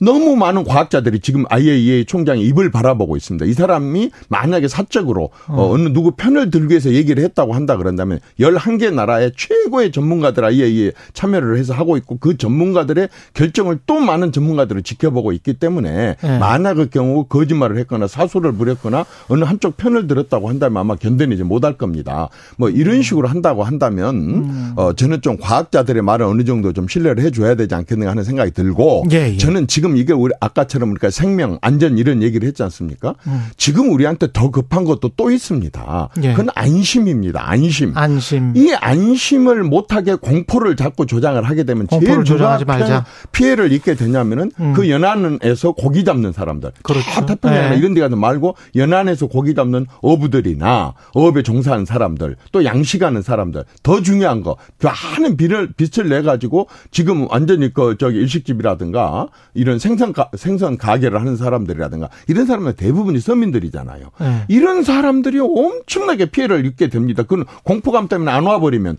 그 사람들의 영업이 안 되고 한다 그런다면 그건 정말 이루 형언할 수 없는 피해를 준다고 보기 때문에 네. 어떻게 하는 것이 이런 국민들을 안심시켜서 마음 놓고 해산물을 먹을 수 있게 할 것인가 이게 굉장히 시급한 일이고 이걸 해줄 수 있느라면 정치인의 입이 아니라 과학자들의 입으로 검증된 그런 자료를 갖고 이렇게 해야 되지 않겠는가 하는 생각이 듭니다. 알겠습니다. 여기까지 듣겠습니다. 이정현 전 청와대 홍보수석이었습니다. 고맙습니다. 네, 감사합니다. 여러분은 지금 KBS 1라디오 최경영의 최강 시사와 함께하고 계십니다.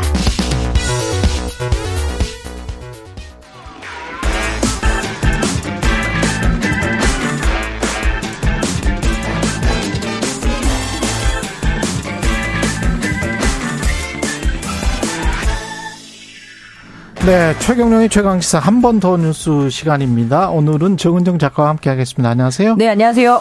직장 내 괴롭힘 금지법이 시행된 지가 4년이 됐군요. 예, 7월 16일로 예, 직장 내 괴롭힘 금지법 보통 이제 갑질 금지법이라고도 그렇죠. 많이 알고 계시는데요. 오래됐네요, 생각보다. 예, 그렇습니다. 예. 근데 시행이 오래됐지만 많이 음. 알려지지도 않았고 정말 실질적으로 직장 내에서 갑질이 근절되었는가 이거에는 음. 좀 의문이에요. 효과가 별로 없었습니까? 어 그래도 2000, 그 시행되기 전에 4년 전보다는 조금 어. 더 줄어들었다는 좋은 그 통계도 있긴 해요. 예. 2019년 에 그때 조사했을 때는 무려 44.5%가 직장 내에서 어떤 그런 괴롭힘을 당했다라고 이렇게 설문이 당해봤다. 나왔는데요. 예. 예, 이번에 시민단체 직장 갑질 119가 1000명을 대상으로 여론조사를 했는데 예. 한 33.3%가 여전히 직장 내 괴롭힘을 당하고 있다라고 이야기를 하는데요. 예. 아, 여전히 많은 수치이죠.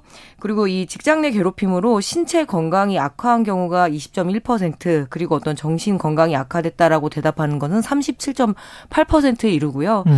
어떤 자해나 그러니까 자살을 생각할 정도로 굉장히 심각, 심각한 상황은 9.3%니까 어. 10명 중에 한 명은 그런 생각을 했다라는 거죠. 예. 그 적극적으로 어떻게 대응할 수 있는 방법이 있습니까?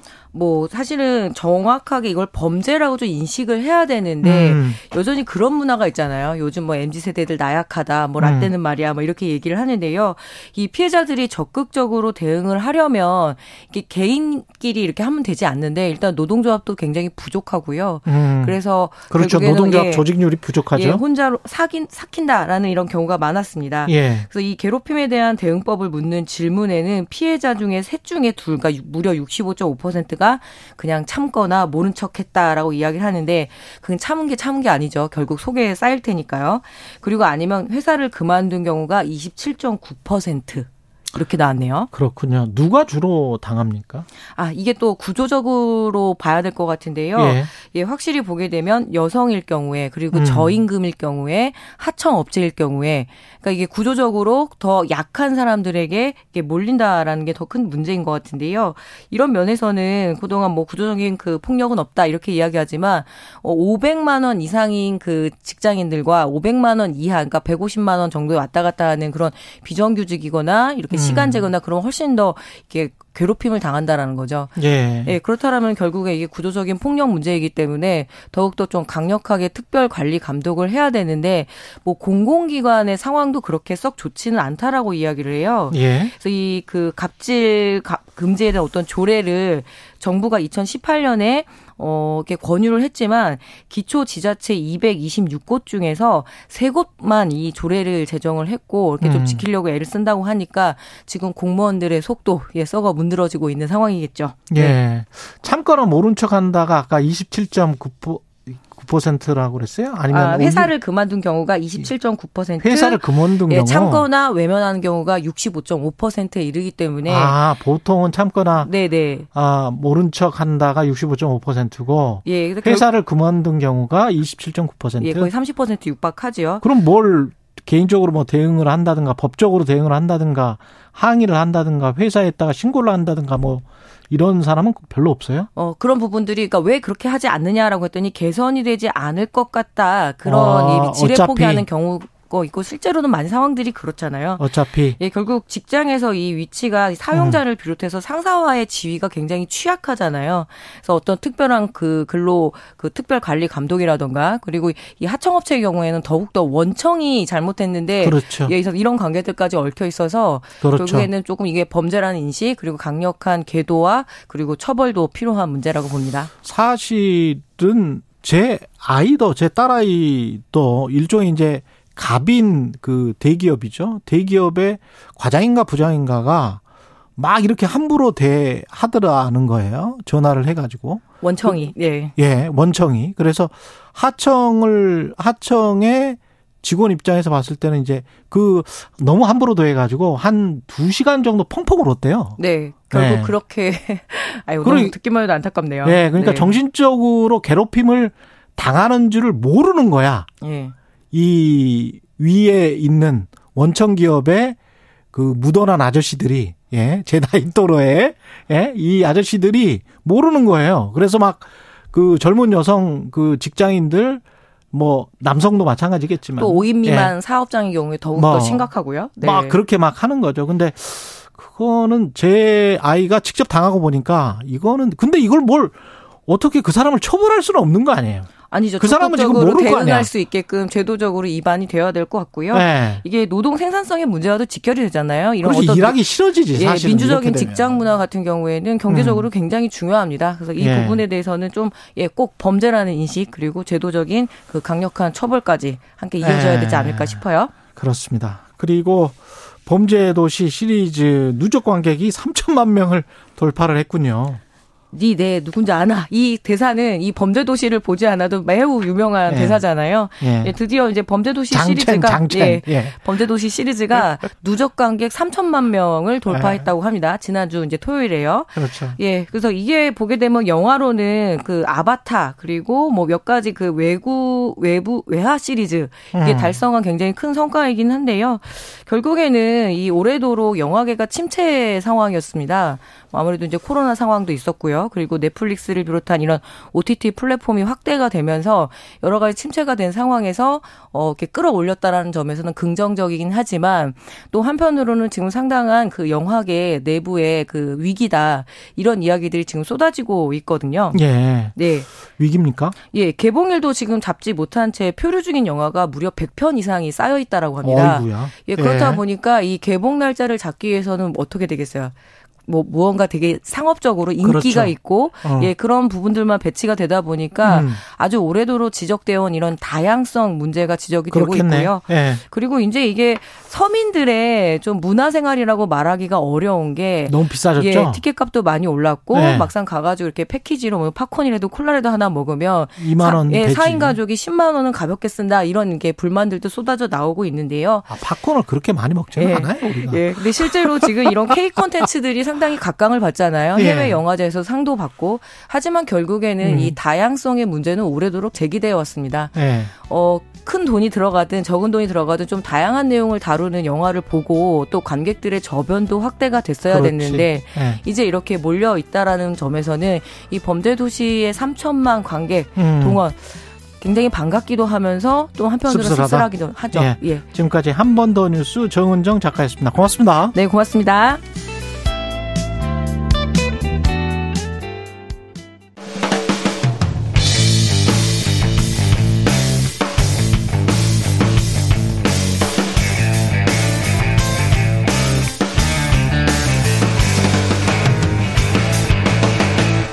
최경영의 최강 시사.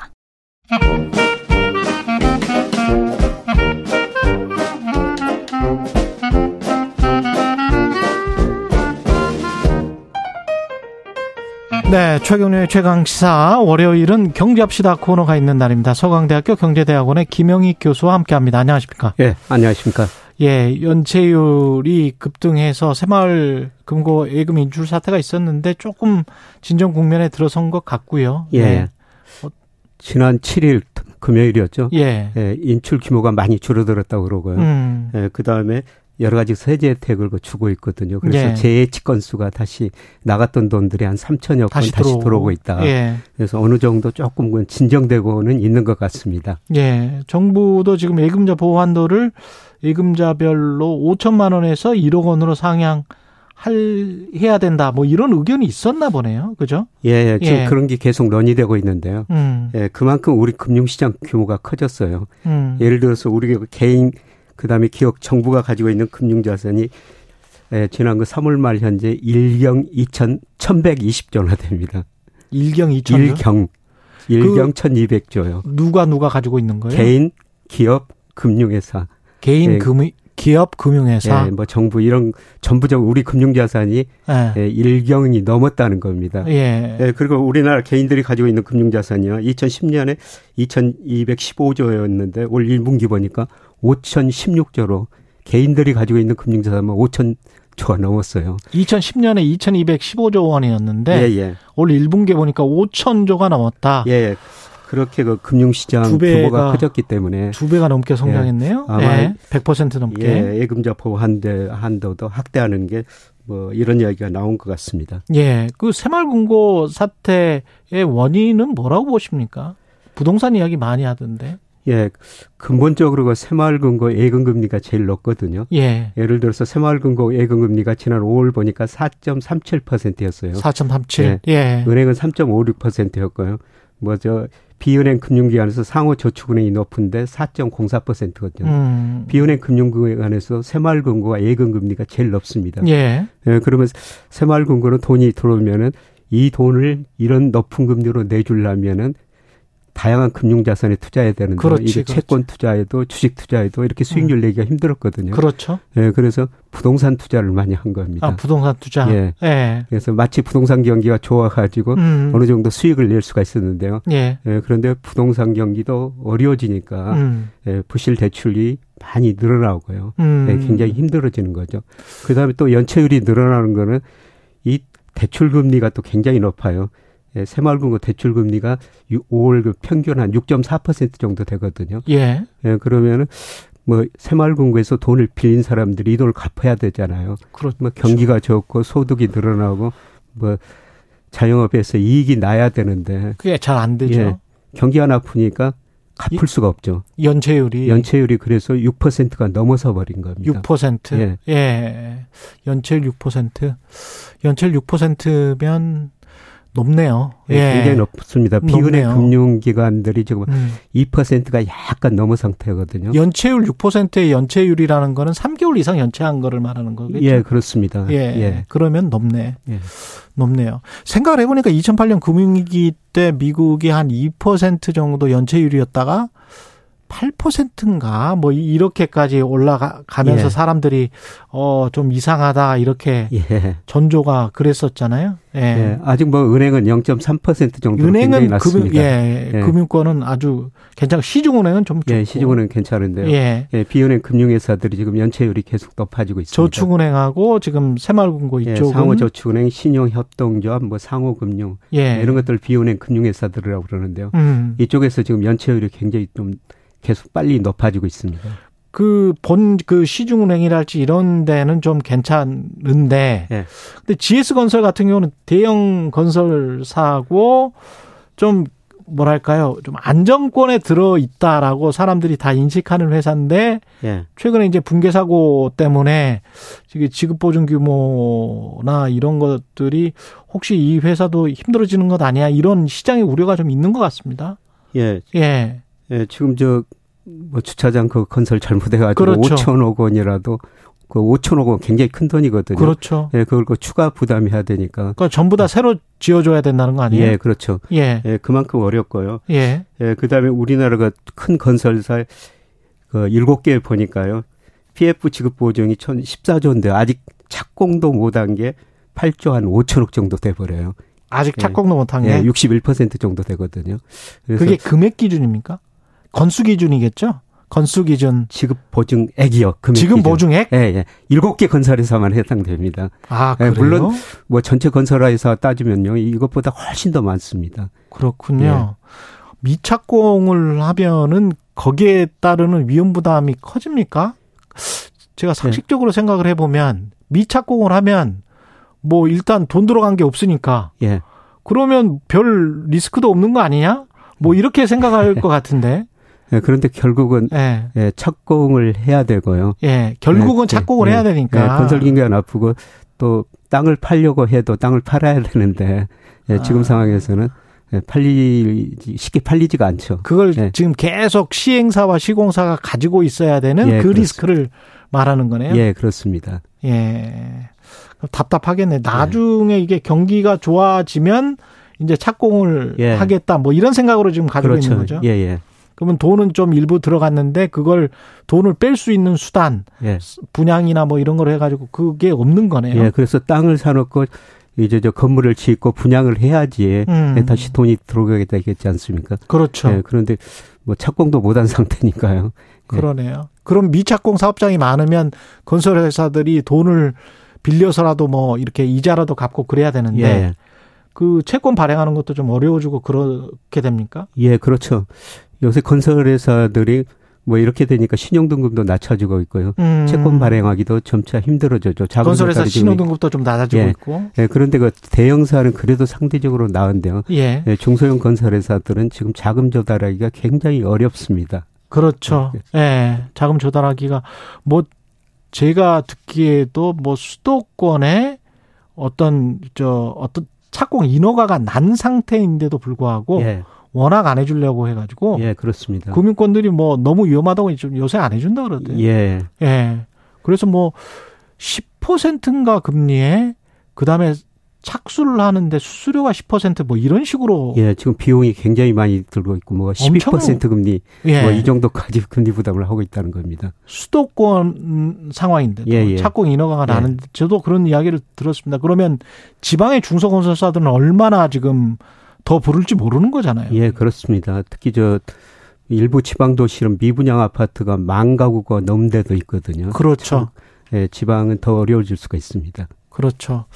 그런 것들이 좀 우려가 되는데 근데 또 비교를 해 보면 그때 금융위기 때는 한 17만 가구 우리가 미분양 갔잖아요. 예. 근데 지금 한 7만 가구 정도밖에 안 되니까 예. 그거랑 비교했을 때는 저는 또 괜찮은 거 아니야? 뭐 이런, 이런 어떻게 보세요? 예, 그때보다는 상대적으로 낫죠. 그때 뭐 2000 그때 금융위기 때 한그 16만 가구까지 갔는데 그렇지. 이번에 그 7만 2천 가구까지 갔다가 지금 음. 6만 8천 가구로 좀 줄어들고는 있습니다. 그러니까요. 예, 그런데 예. 문제는 예, 그 이후로는 그 경기가 좋아졌고 부동산 경기도 좋아졌었는데요. 아. 예, 지금은 우리 경제가 구조적으로 저성장 국면에 들었었거든요. 워낙 또 부채가 예, 우리 잠재 성장률이 예.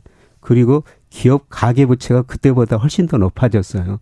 그때와 비교했을 때 잠재 성장률도 낮아졌고 낮아졌고 예, 경, 각 경제 주체 부채가 많이 높아졌습니다. 그러네. 예, 예 그런 뭐 다른 요인들이 있네. 예, GDP 대비 120%고요. 예. 예, 그 다음에 가계부채도 GDP 대비 105%로, 음. 예, 그때보다 기업 가계부채가 훨씬 더 많이 늘어났습니다. 그래서 지금 시장에서 그런, 그런 생각인 것 봐요. 경기 침체 오더라도 경기 침체 와라. 근데 제발 금리만 인하해 주라. 뭐 그런 생각인 것 같은데, 예, 예. 미국 연준은 그 꼭 생각이 그런 것 같지는 않고, 그렇습니다. 예. 예. 뭐 이번 달에 미 연준이 또 FMC로 하고 금리 예. 결정 회의를 하는데요. 또 올리겠다는 겁니다. 아. 네, 그래서 미국 금리가 5에서 5.25%인데요. 네. 이번에 뭐 0.25% 벌면 5.5%까지 상한선이 올라가거든요. 그러, 네. 그러네요. 5.5%. 예. 우리는 3.5인데. 예, 그렇습니다. 그러면 외화 유출이랄지 그다음에 환율이랄지 환율에 따르는 수입 물가 상승이랄지 뭐 이런 것들이 단계적으로 올 수도 있겠습니다. 예. 음. 그래서 한국은행이 고민 많을 것 같습니다. 이번 주 13일 날 한국은행이 이제 통화정책 방향 결정회의를 하거든요. 그렇죠. 예, 근데 기준금리가 3.5%인데 일단 그 시장에서는 3.5%에서 동결할 것이다. 그렇게 네. 보고 있습니다. 뭐 그렇게 보는 것은 우리나라 물가 상승률이 지난 그 6월에 예, 그래도 전년 동월 대비 2.7%로 좀 낮아졌어요. 음. 물론 기저 효과도 있습니다만은 예, 그리고 지금 우리 경제가 능력 이하로 성장하기 때문에 아마 이번에도 그 동결할 것이다. 그러면 우리는 3.5, 미국은 5.5. 아. 네, 그렇게 되면은 아마 미국으로 돈이 빠져나가가지고 환율이 좀 더 올라가지고 환율이 오르면 우리 수입 물가가 좀 높아지거든요. 그렇죠. 예, 그러면 그러면 다시 인플레이션. 그, 예, 물가가 오를 수 있으니까 예. 예, 이런 걱정이 좀 많이 그 대두되고 있는데. 그분 인플레이션 때문에 또 쓰리 쿠션으로 야 금리 인상해야 되는 거 아니야? 뭐 이런 예. 또. 예, 그런데 이제 중요한 거는 아마 미국도 금리 인상이 이번이 좀 제가 생각에는 마지막일 마지막이다. 것 같습니다. 예, 그래서 앞으로도 미국이 계속 금리를 인상한다면은 우리 환율이 더 많이 오를 텐데요. 음. 예, 미국이 이번 금리 인상이 마지막일 것이다. 예, 그렇게 생각한다면은 뭐 환율이 좀 오르기는 오르는데 뭐 우리 물가에 심각한 영향을 줄 정도로 그렇게 오를 거는 아닐 것 같습니다. 미국 경제가 빨리 나빠지기를 바라는 수밖에 없을 것 같습니다. 네. 지금 상황에서는. 예, 그죠? 최근에 예, 미국 거 고용 증가수도 좀 둔화되고 있고요. 예. 그다음에 주간과 실업수당 청구 건수도 꾸준히 꾸준히 올라가고 있습니다. 예. 그래서 아마 이런 걸 보면은 예, 미국 경제도 하반기에 성장률이 좀 많이 둔화되고요. 예. 아마 이번 금리 인상이 마지막일 것이다. 아, 미국만 한 2, 3년 너무 좋았던 것 같아요. 예, 그렇습니다. 전 세계 경제는 다 고통받고. 예. 예. 근데 그, 문제는 뭐 세계 주요 전망 회사들이 뭐 올해 내년은 미국 경제 성장을 계속 낮추고 있거든요. 예. 예를 들어서 블룸버그 컨센서스 보니까 작년에 미국 경제 2.1% 근데 올해 1.3 내년에는 0.7%로 그동안 미국 경제만 좋았는데 내년까지는 미국 경제만 상대적으로 성장률이 떨어진다. 그러면 우리가 약간 좀 숨쉴 그렇죠. 공간이 있잖아요. 예, 그렇죠. 그러면 미국이 더 이상 금리를 못 올리니까 음. 우리 금리 안 올려도 되고 뭐 조금 더 낮춰도 될 수 있는 이런 환경이 앞으로 올 수가 있는 것이죠. 그 앨런 제닛 앨런 재무장관이 중국 간 거는 서로 간에 입장차 확인하고 뭔가 평행선은 달리는 것 같지만 뭔가 돌파구가 열린 측면도 있습니까? 아니면 전혀 없습니까? 뭐 조금은 개선된 것 같습니다. 개선된 것 같다. 예. 이번에 그 둘이 싸우지 말자. 싸우면 네. 둘이 다 손해고 전 세계 경제가 어려워진다. 네. 예, 그래서 소통하자. 예, 그런 이야기를 주로 나눈 것 같고요. 예, 사실 그 작년에 미국의 대중 무역 수지 적자가 3,830억 달러로 오히려 더 늘어나고 있어요. 음, 그러니까 중국 그렇죠. 사람들이 싸게 상품을 생산하고 미국으로 그동안 수출해 줬고요. 중국이 그 돈 가지고 미 국채를 사줬거든요. 음. 예, 그런데 만약에 중국이 미국으로 수출 그렇게 많이 못 해주면은 미국 소비자들이 상품을 비싸게 사야 되고요. 그러면 또 인플레이션이 그쪽도. 그렇죠. 또 예. 미국이 중, 중국이 미국 국채 안 사주면 미국 금리가 오를 수밖에 없어요. 그렇죠. 예, 그리고 중국은 미국으로 수출해 가지고 그동안 성장했지 않습니까? 음. 예, 그런 관계를 생각해 보면서 서로 싸우지는 말자. 서로 보완적인 게 분명히 예. 있고 그거는 확인한 것 같아요. 그죠? 예. 그- 예, 그런데 이제 이번에 가장 중요한 그 언론에는 보도가 안 됐는데요. 예. 앨런 재무장관이 미국한테 중국한테 그 계획 경제 좀 탈피하고 시장 경제로 가라. 아, 이런 조언을 이야기를. 했습니다. 그렇죠. 예. 예. 그런데 그동안 미국이 중국한테 2001년부터 한 6조 2천억 달러 무역 적자를 냈거든요. 음. 예, 중국은 미국에서 그거를 미국은 중국에서 그걸 찾아오는 게 목적이에요. 예. 예, 그런데 그렇죠. 미국이 잘하는 게 금융이거든요. 아. 그래서 중국의 금융 시장을 빨리 개방해라. 아. 외환 시장 자유화하고 금리 자유화해라. 상품 시장에서 충분히 먹지 않았느냐? 예, 예. 예. 예, 이제 금융 시장에서 우리 좀 먹을게. 우리 좀 먹을게. 예. 그래서 개방해라. 예, 그런 조언을 이번에 하고 온 것 같습니다. 그 그런 말도 했더라고요. 둘 다 미국, 중국이 둘 다 먹 먹을 만한 전 세계 경제는 충분히 크다. 예, 맞습니다. 네. 그 말이 의미하는 거 상, 상호 보완적으로 우리끼리 좀 잘 먹자. 예. 뭐 그런데 중국이 예. 너무 빨리 커지니까요. 예. 예, 중국 GDP가 2001년에 좀 미국 GDP의 한 12.6%인데 작년 보니까 71%를 넘어서 버렸어요. 네. 그래서 중국이 빨리 커지니까 둘이 계속 싸우기는 싸울 텐데 그렇죠. 너무 싸우다 보면 둘이 다 손해니까 그렇죠. 좀 타협하자 이런 식인 것 같습니다. 친하게 지내시죠. 예. 경제합시다. 여기까지 듣겠습니다. 서강대학교 경제대학원 김영희 교수였습니다. 고맙습니다. 네, 고맙습니다. KBS 일라디오 최경련의 최강시사 듣고 계신 지금 시각은 8시 45분입니다.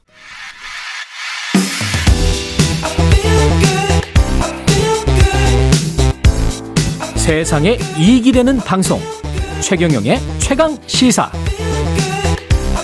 네, 후쿠시마 오염수 방류, 양평고속도로 백지화 책임 논란 등 여야 공방이 계속되고 있죠. 정부와 여야 정치권에 대한 여론은 어떤지, 변수는 무엇일지 분석해보는 시간입니다. 이은영 휴먼 앤 데이터 소장 나오셨습니다. 안녕하세요. 네, 안녕하세요. 예. 이은영입니다. 오늘 소개할 여론조사 개요부터 좀 말씀해 주십시오. 네, 일단 한국갤럽이 자체조사 4일에서 6일 실시했고요. 엠브레인 퍼블릭, 케이스탯 리서치, 코리아 리서치, 한국 리서치가 3일에서 5일 조사를 했, 습니다 전국 지표 조사고요. 예. CBS 노컷뉴스가 알앤써치 의뢰해서 5일에서 7일 조사, 그 다음에 음. 리얼미터가 미디어 트리뷴의 의뢰를 받아 3일에서 7일 5일간 2,530명 조사한 어, 결과를 이야기할 예정이고요. 예, 네 자세- 개군요. 네. 예. 자세한 내용은 이 모든 여론조사는 자세 어, 중앙선거 여론조사 심의위원회 홈페이지를 참조하시면 되겠습니다. 대통령 국정수행 지지율은 어떻습니까? 이게 이제 네 개가 나왔는데 두 예. 개는 전화면접 조사고 두 개는 ARS인데 아, 그렇군요. 예, 전화면접 조사는 좀 소폭 상승했어요. 예. 그래서 한 38 정도였는데 음. ARS 조사가 두 가지가 다 지금 하락을 했는데 3% ARS 는 하락. 네, 3% 포인트 정도 하락을 했는데 예. 이 중요한 게 7일을 분기점으로 해서 7일이 조사가 들어간 ARS 조사는 다 하락을 했어요. 아, 7일 조사 들어간 거나 하락했다. 네, 이 7일 3%면 사실은 오차범위 내기 때문에. 어, 근데 내여도 이 7일 하루에 이 이제 양평 고속도로 논란이 아주 그 아. 크게 확대된 이 시기거든요. 예, 예. 이 하루 조사에서 3% 포인트가 하락했다라는 거는 굉장히 크게 하락한 거예요. 아, 그렇습니까? 네. 예.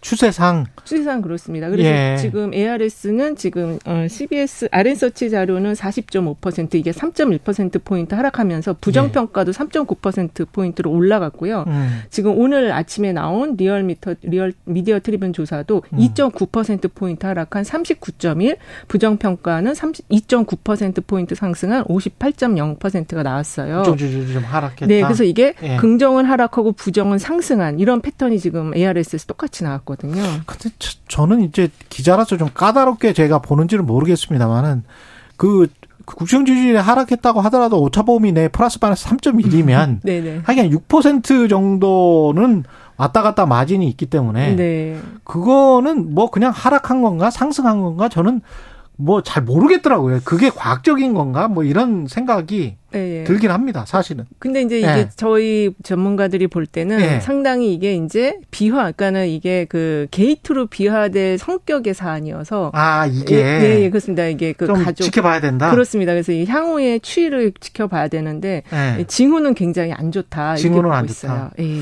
앞으로 자세히 봐야 되겠네요. 그렇습니다. 지금 당장 나온 정당 지지율은 어떻습니까? 지금 정당 지지율도 어 이 갤럽하고 MBS 조사는 좀 약간 이제 정당 조사는 좀 혼조세가 있긴 하지만 그래도 예. 한세 개는 민주당이 소폭 상승한 흐름이었고 음. 갤럽 것만 이제 민주당이 약간 하락을 했는데 어 국민의힘 민주당이 상승한 자료들은 또 국민의힘은 또 하락한 흐름이에요. 그래서 전체적으로 이제 갤럽 거 빼고는 다 민주당이 아 갤럽하고 MBS를 빼고는 그 민주당이 좀 우위에 있는 그런 흐름인데 예. 어, 지금 그 7일을 기점으로 한 양평, 양평. 예, 요게 지금 굉장히 분수령이 될 것 같아요. 근데 그 양평도 양평이지만 후쿠시마도 있었단 말이죠. 그렇습니다. 예. 근데 후쿠시마보다 양평이 더 영향을 미쳤다고 보시는 거예요? 이게 이제 지금 책임 공방으로 뭔가 예. 이게 지금 음, 혼 어, 사람들이 인식을 잘 못할 거라고 생각을 하시는데 음. 이렇게 하루 만에 3% 포인트가 하락한 거는 이 사안을 취임하자마자 이 국책 사업을 대통령 일가의 땅으로 이거를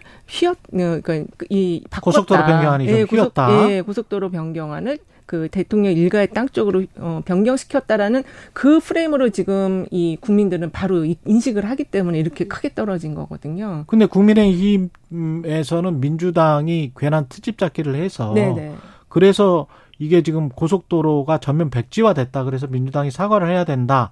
그러면서 이제 정쟁 이 돼서는 안 돼. 그렇죠. 안 된다는 정쟁화 프레임으로 지금 바꾸고 있잖아요. 바꾸고 있지만 네. 이미 국민들은 그 프레임으로 보는 게 아니고 예탈을 한 종착지가 예탈 안한 종착지로 바뀌었다. 이걸 음. 중심으로 보는데 거기 대통령 부인의 땅이 있다. 아. 부인의 땅이 아니고 대통령 부부의 땅이 있다. 이렇게 되는 거죠. 예. 그래서 이 상, 하락폭이 컸던 거예요. 그리고 부정이 상승했는데 예. 이그 이제 상승한 지역이나 이 세대를 보면은 티, 어, 에- 알앤써치 조사는 TK에서 11.2% 포인트가 하락을 하고요. 아. 리얼미터 자료는 PK에서 9.8%.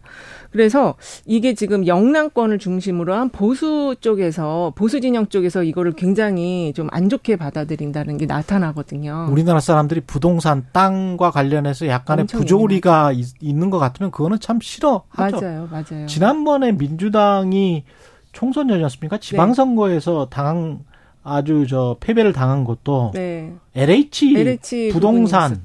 예. 그렇죠. 그게 예. 쌓여 쌓여 후쿠시마 오염수 관련해서는 어떤 지금 후쿠시마 오염수 관련해서 예. 이 아랜서치 자료를 보면은 IAEA 보고서 이제 지금 이 그 사무총장은 떠났지만은 그렇죠. 이 IAEA 보고서에 대해서 신뢰하지 않는다는 의견이 56.3%, 신뢰한다가 39.4%예요. 음. 대통령 지지율 패턴하고 지금 비슷한 숫자가 나오고 있는데 그렇군요. 예, 그래서 이, 이 후쿠시마 오염수와 관련해서는 기본적으로 반대하는 여론이 뭐 10명 중 7, 8명이 반대를 하고 있잖아요. 예. 근데 이게 2, 30년 동안 계속 이게 예, 방출을 할 거다라는 게 조금 더 알려지면 더 반대가 높아질 가능성이 있어요. 예. 그래서 이거는 결국 일본이라는 그 어떤 국가적인 민족의 문제와 식, 식, 식품이라는 수산물이라는 이 안전의 문제가 같이 어, 병합된 이슈여가지고 이거는 가장 큰 펀더멘탈 국민 여론의 가장 큰 펀더멘털을 좌우하는 그런 이슈다 이렇게 볼 수 있겠습니다. 내년 총선 지형도 좀 분석을 해보면 총선에 네. 대한 여론은 어떻습니까? 총선에 대한 여론은 지금 이 갤럽 조사나 그다음에 전국 지표 조사에서 그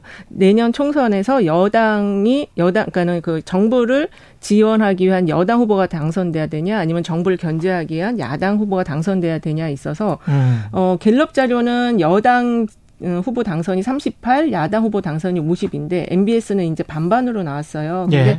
요 MBS 조사는 설문 구조가 조금 이제 다른 조사와 좀 달라서 요건 조금 어, 다, 따로 좀 봐야 될 것 같고요. 예. 대체적으로 야당 후보를 지원해야 된다는 의견이 상당히 높게 나오는데 음. 갤럽 자료는 이제 그 국민의힘 지지율, 그 정당 지지율하고 정부 견제 여론이 예, 높다. 높습니다. 그래서 예. 요걸 같이 정당 지지율 매칭해 볼 음. 때는 민주당에 대한 그 야당 후보 지원이 한 18%포인트로 훨씬 더 높게 상승을 해요. 근데 민주당의 지지율은 그렇게 높지는 않잖아요. 민주당 지지율은 지금 30 갤럽 자료 기준으로는 32%인데 그렇죠. 국민의힘에도 뒤지죠. 뒤집니다. 수치상으로. 예, 국민의힘 예. 33% 나왔는데 예. 물론 국민의힘도 그 총선 지형 조사로 하면 한 5% 포인트 올라가는데 아. 이게 이제 왜 정당 지지율이 낮은 낮은데 지형 예. 조사는 더 높게 나오느냐? 이건 현역에 대한 불만이 지금 깔려 있기 때문에 이렇게 좀 차이가 나는 것으로 제가 현역에 대한 불만. 예, 예, 분석을 하고 있거든요. 아. 그리고 특히 이제 대통령 지지율이 높으면은 이 여당으로 여당 후보 당선시켜야 된다라는 게 더 높을 수도 있는데 예. 이게 워낙 낮다 보니까 이제 반사익을 그 야당 후보가 더 돼야 된다라는 게 더 높게 나타나는 그러니까 당 지지율이 둘 다 낮은 이유는 현역에 대한 불만이 좀 있다. 불만이 있는 거고 그러니까 총선에 대한 시선은 좀 다르다. 좀 다릅니다. 예. 아, 그러면 두 당 다 물갈이 같은 거를 해서 새로운 신, 신인들이 많이 등장하기를 나오면 바라는 거죠 지금. 예. 아, 그걸 바라고 있다. 예. 바라는 그런 기대 심리 같은 게 지금 여기에 좀 반영이 돼 있다고 볼 수 있을 것 같아요. 이걸로는 총선 결과는 예측할 수 없을 거 아니에요. 그죠? 요거로는 예측은 못하지만 그렇죠. 예, 펀더멘털이 이렇고 그다음에 네. 이 후쿠시마가 지금 6대4 구조면 네. 상당히 이제 여당이 좀 유리한 지형이다라고 생각은 할 수 있을 것 같아요. 그 여당이 유리한 지역이다. 아, 참, 저 죄송합니다. 야당이, 유리한 지역이다. 예, 지형이다. 근데 예. 이게 양평 고속도로가 또 어떻게 그 사건이 전개가 될지 모르겠네요. 그거에 그렇습니다. 따라서 또 다르겠고 여당은 이걸 어떻게든 그 막아야 되는 입장이네요. 그래서 일단은 이거 국토부의 문제다라고 지금 대통령실 입장은 나왔는데 지금 음. 여론은 그렇게 보고 있잖아요. 왜냐하면 네. 여사님 가족의 땅이 여기 워낙 많기 그렇죠. 때문에. 예. 네. 그저 제3지대라고 하는 쪽은 어떻습니까? 따로 뭐 나오는 게 있습니까? 이게 지금 이제 무당 파층이 한 30% 정도 나와서 제 3지대 군소신당 움직임이 지금 일어나고 있는데 사실은 큰 기대는 없는 것 같아요. 특히 음. 그리고 이 군소신당들이 뭐 내, 2020년에 있었던 위성정당 그 의석수를 생각하면서 이제 계속 나오고 있는데 예. 앞으로도 더 많이 나온다고 하더라고요. 그래서 그래요? 이 정도 상황이면은 그렇게 국민들의 관심은 못 끈다 이렇게 예. 볼수 있을 것 같아요. 여론조사를 보고 활용할 때 어떤 네. 점을 좀 주의해야 되는지 마지막으로. 어, 아무래도 예. 지금 이제 최근에 여당에서 응답 률 5% 이하는 발표할 수 없게 했다라는 논의를 다시 또 시작했어요. 응답률 5% 이하는 발표할 수 예, 없다. 지금 ARS 조사는 예. 거의 3% 이하로 나오고 그렇죠. 있거든요. 예. 근데 어쨌든 이 여론조사가 미니 수렴의 가장 강력한 어떤 하나의 지표기 때문에 음. 이거를 좀 너무 규제를 해서는 안 된다. 그리고 음. 이 우리 어, 국민들께서는 이 추세선을 중심으로 보는 게 중요하다. 왜냐하면 숫자 하나 하나의 의미를 부여해서 보기보다는 그렇죠. 전체적인 추세선을 전체적으로. 중심으로 예. 보시는 게 좋겠다. 이렇게 말씀드릴 숫자 수35 딱 그렇게 맞을 일은 없죠. 없어요. 예. 네. 여기까지 말씀 듣겠습니다. 휴먼앤데이터 이은영 소장이었습니다. 고맙습니다. 네, 감사합니다. 7월 10일 월요일 KBS 일라디오 최경련의 최강 시사였습니다. 커피 쿠폰 당첨자는 최강 시사 홈페이지에서 확인할 수 있습니다. 최경련의 최강 시사였습니다. 고맙습니다.